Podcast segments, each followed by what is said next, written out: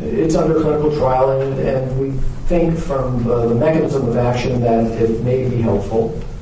And if this is proven to be helpful in clinical trials, hopefully it'll be approved by the FDA within another two or three years. There's another uh, growth factor that has been shown to be potentially helpful uh, called ciliary neurotrophic factor, or CNTF. And a researcher at UCSF has basically designed some cells to produce this protein and then implant these cells into the eye to release them. And there was a big press release about this about maybe six months ago.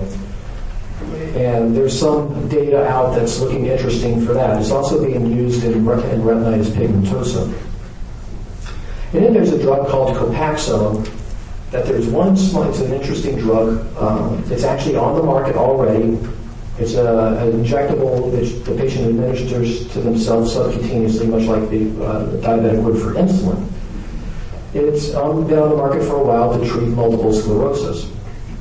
And through some serendipity, uh, there was a group of Israeli researchers who noticed that patients who were being treated for multiple sclerosis, it was making their dry macular degeneration improve. Dry macular, the beginning of dry macular degeneration are these little yellow deposits under the macula that we call drusen. And Copaxone looks like it makes drusen go away. There's only one trial so far that's looked at this in Israel. It's about it's a very small study, about 20 patients. Uh, but over a four-month period of time, where patients injected this once a week, their drusen improved. There was uh, no uh, benefit to vision. Of course, it was only a four-month study at that point.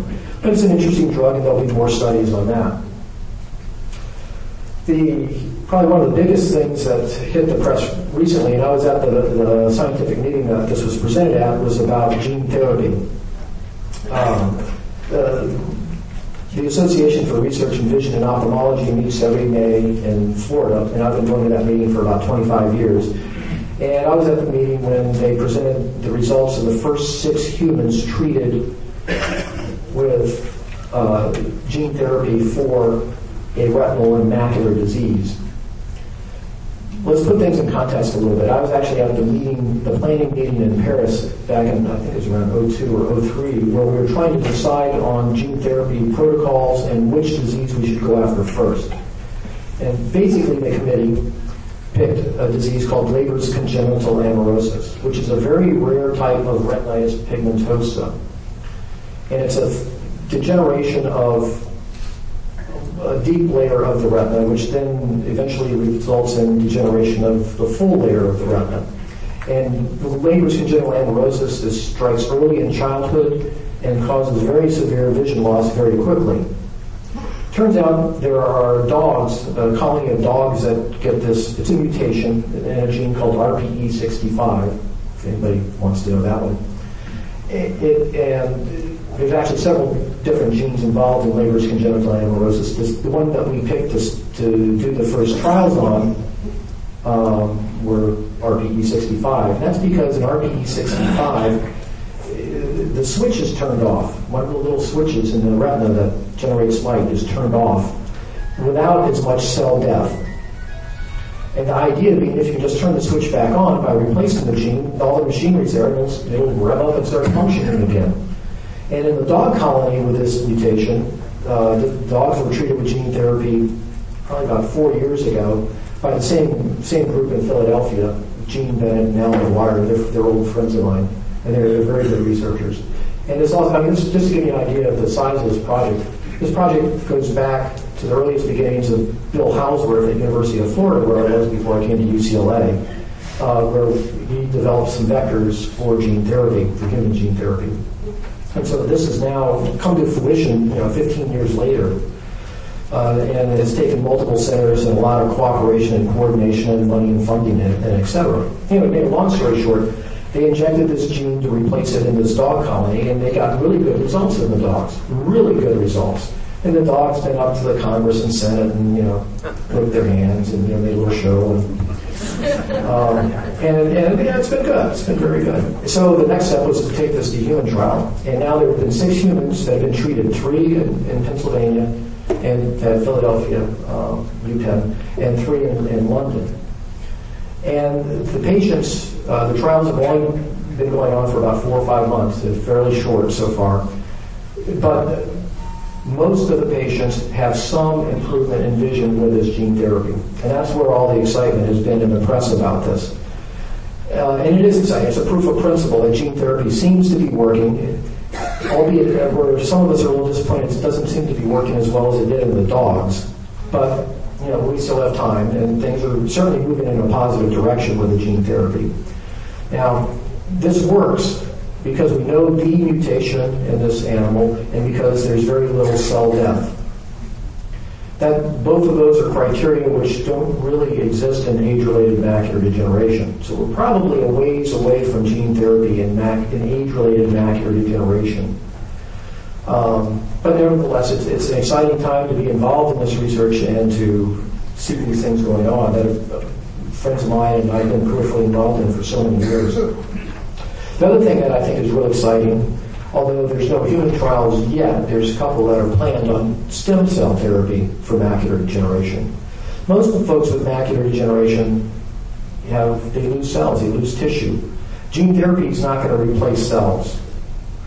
Stem cells can or have the potential to. Um, there are multiple different stem cell uh, protocols going on in animals and uh, in London, Israel, here in the States, there's a couple. I'm involved with a, with a company down in San Diego.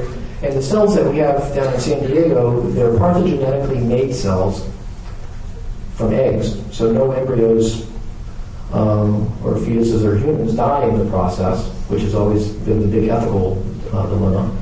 And also, the other thing is when you're injecting cells into a person, that's foreign. That's foreign material and can be rejected just like a foreign kidney kidney transplant can be rejected. And so these cells are also engineered to match about 80% of the Caucasian population in HLA typing to help prevent rejection. And we're looking at animal trials very shortly, and we're set up to go into human trials hopefully within the next couple of years. And to me, people with macular degeneration, they need cells, they need tissues. And uh, stem cell therapy is one possible mechanism to achieve that. Then the last thing in research is the prosthesis, the artificial retina. There are now 23 groups working on this worldwide. Uh, one of them is over here at USC, a friend of mine, Mark Humayun, real good researcher. I knew him back at, from back at Duke 20 years ago or so. And the idea is the retina is basically a phototransducer, turns light energy into electrical energy, which then sends the message back to your brain that we then see as, as images in light the uh, prosthesis uh, basically replaces part of that function in the idea of stimulating the remaining neural tissue in the retina in order to stimulate uh, visual images to the brain. There are multiple different strategies. Some are going under the retina, some are on top of the retina. There are some prostheses that are being developed to stimulate the optic nerve if the retina is totally shot. And then there are those that are working on prostheses that stimulate the vision cortex of the brain. So there's all kinds of different strategies going on. It's all very, very technical engineering uh, problems. And when you think about it, though, it's basically the same problem, and it, it should be this should be fixable someday. This should be able. We should be able to achieve something with this someday. Because it's basically the same problem as the cochlear implant in hearing impaired people. Same kind of engineering problem, a little more complicated. Um, and then while we're waiting around for all this good research to come to fruition and, and get us going and seeing better, you know, we, we have our low vision aids. We have the Braille Institute and all the fine services here and the Center for Partially Sighted. So I, while the research is a little bit, sometimes seems like pie in the sky, the FDA is always taking too long to approve drugs, and research is always slower than, than we'd like, we still have a lot of good services that can improve our quality of life right here at the Braille Institute. And uh, so now let's open it up to some questions. Okay, I have a question right here. Uh, doctor, I came in late, so I don't know whether you discussed this or not. Namely, uh, uh, people who have macular degeneration, are they good candidates for uh, the name escapes me for the moment because I had it done to me. Uh, when you have a film over your eye, what's the term, the operation? Cataract. Cataract. Now, the question namely is this. Are people who have macular degeneration good candidates for cataract operations? Yeah, the, the, the issue question, basically, the underlying question is, does cataract surgery make macular degeneration worse? There was a paper about 10 years ago that came out that said, know, it was done by one researcher, it was kind of a, he didn't do a very good job, and he kind of suggested that maybe it did. That scared a lot of people. And there have been now at least three large epidemiology studies, the study included, that suggest that cataract surgery does not make macular degeneration worse. So if you have a bad cataract and you have macular degeneration, I think it's reasonable to go ahead with cataract surgery. Now the problem is you're not going to, because you have macular degeneration in the back of the eye and you remove the cataract in the front, you know, your vision's not going to be perfect afterwards. And it's, it's very difficult to predict exactly what kind of vision you would have after successful cataract surgery. And it's a, it's a clinical gestalt. Um, there's no machine that we have that can say, you know, 80% of your vision problem is cataract and 20% is macular degeneration or vice versa. So it's purely an issue of your physician evaluating your eye very carefully and coming up with his best guess as to how much improvement you may or may not get with cataract surgery. The reason that I asked the question mainly because 15 years ago I had the operation and it aggravated my condition so that they finally had a laser.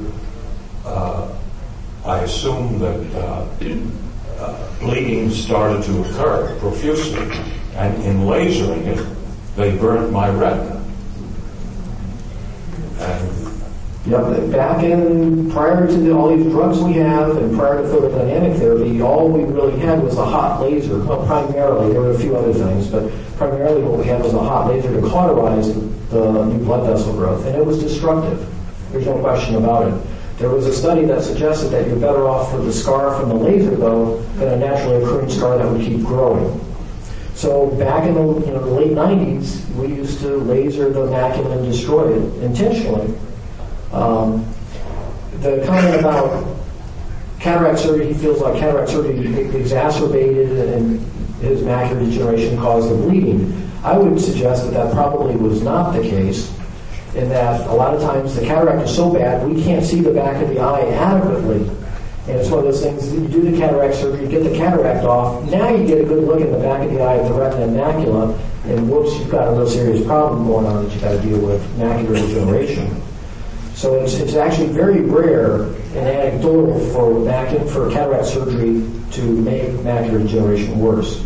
So I don't think it does. And the data, the best data sets say that it doesn't.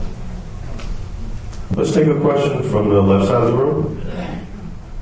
Did you say that the, um, the lens implant was available to people or is just in the experimental? Lens implant? Isn't that what you said, the the last thing you talked about? The lens implant for cataract surgery has been available for 25 years. Isn't there some kind of a lens for macular? There's a there's a um, implantable telescope Yeah. that's under research uh, for age-related macular degeneration, and basically it's, it's done well with routine cataract surgery. You know, the cataract is removed, the cloudy lens is removed, and an artificial lens is put in its place. There is a uh, implantable telescope, as it's being called, which is basically the same as the lens implant we do a cataract surgery, but it's a little miniaturized telescope. And it, it basically magnifies about three times. And it's, uh, they've been trying to get it FDA approved, and there's some research with some positive results on it. Question over here.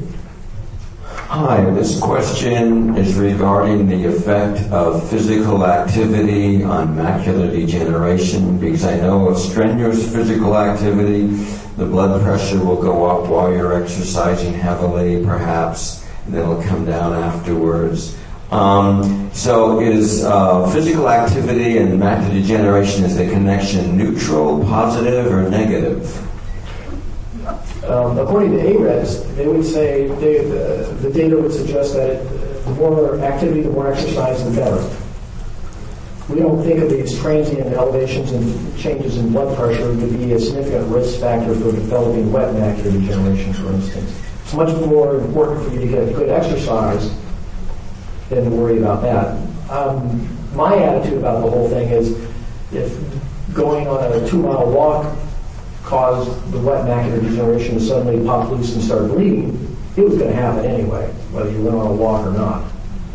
So do not limit your activity. Do not use macular degeneration as an excuse to sit on the couch with a remote control.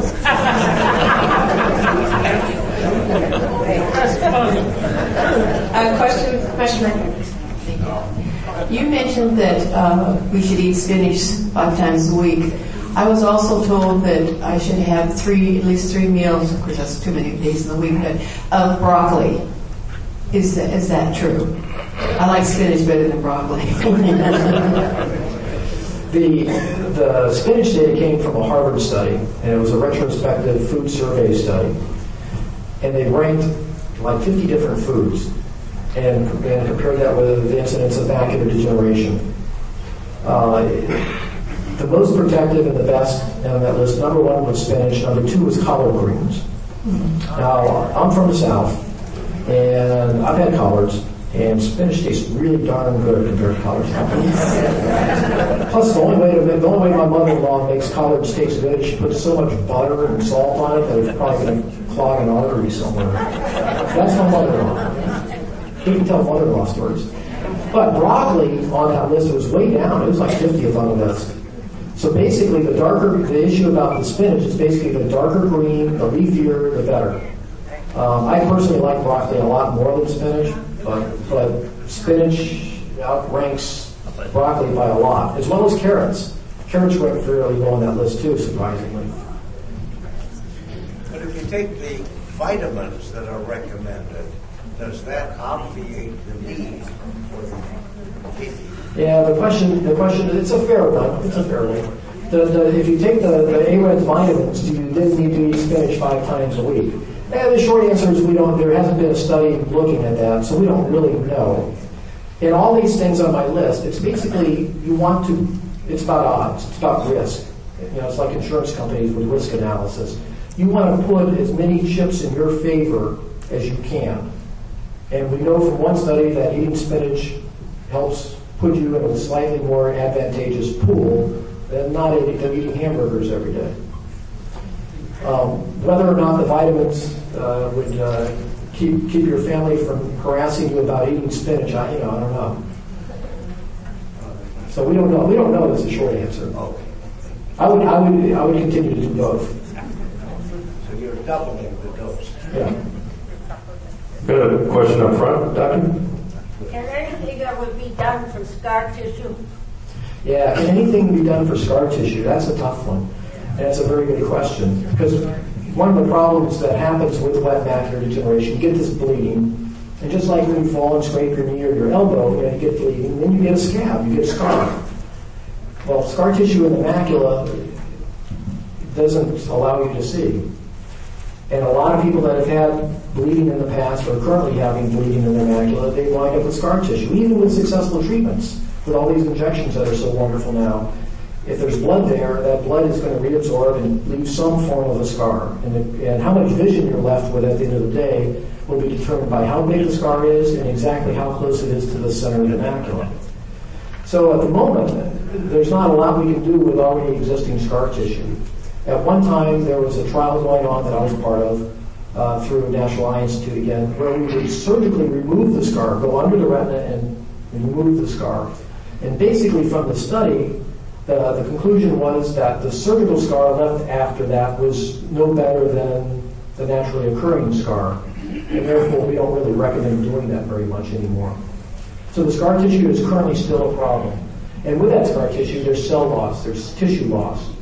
And at the moment, it seems like the only strategies that will work for dealing with the scar tissue will eventually surgically remove the scar and put in some human embryonic stem cells that have been turned into retinal pigment epithelial cells for the prosthesis.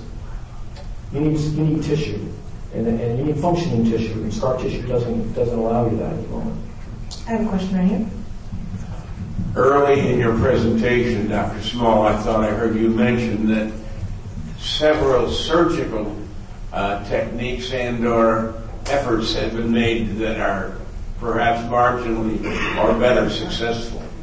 If that is true, is there has any thought been given to enabling the peripheral facet of the eye? I've got peripheral vision, but I, I don't have any central vision. But our peripheral vision is pretty is pretty good. Is there any thought been given to getting that tissue that enables us to have peripheral vision over there to get central vision? Or maybe that's a stupid question. No, that's, that's not a dumb question at all. Uh, there's been actually a lot of thought given to that. And there was a surgical procedure that a friend of mine, Gene de Juan, pioneered, also from Duke, way back when, where we would detach the retina. Because the problem, first of all, the, the initial problem with macular degeneration is really not the neurosensory retina, it's the retinal pigment epithelial cells underneath it that support it, which is a single layer of cells. That's really where the degeneration begins. So the idea was if you can detach the retina and move it and swing it over to a fresh area of retinal pigment epithelial cells, you might be able to get some vision recovery. And that's partly true. Uh, the risk of the surgery was fairly high, and there were a lot of issues technically, and we don't really do that very much anymore. But uh, yeah, a lot of thought has been given to that. The other problem that we have in that situation, when you have loss of central, is you know, there's loss of tissue. And again, I think the best thing that we have to look forward to is going to probably be either the stem cell or the prosthesis at this point. Got a question over here? I have macular degeneration, the wet kind. Does my condition help with drops in my eyes? Uh, do drops help wet macular degeneration? The short answer is no. Um, one of the issues is that a lot of people confuse the terms of wet and dry macular degeneration with wet with wet eyes or dry eyes. A lot of people have dry eyes, which means they just don't make enough tears. That doesn't mean dry macular degeneration. And if your eyes are wet, if they tear too much, that can mean that the tear duct is plugged up. But again, that has nothing to do with macular degeneration. That's the short answer. The longer answer is there is a study of a drop that has been presented suggesting that uh, it's a non-steroidal anti-inflammatory. It's a class of a drop. One of the names is Nevanac. That was the drop that the study was done with, showing that if you use Nevanac, you can extend the period of times between the injections, or between the times that the injections are needed. So if you use Nevanac, you may not need quite so many injections because Nevanac does have some anti-angiogenic, some anti-blood vessel growth properties to it. And then there are there's another eye drop that is in, in uh, research stage in animals and in a couple of human trials that are looking at using this eye drop to stop blood vessel growth. So that's kind of the longer answer. Thank you very much.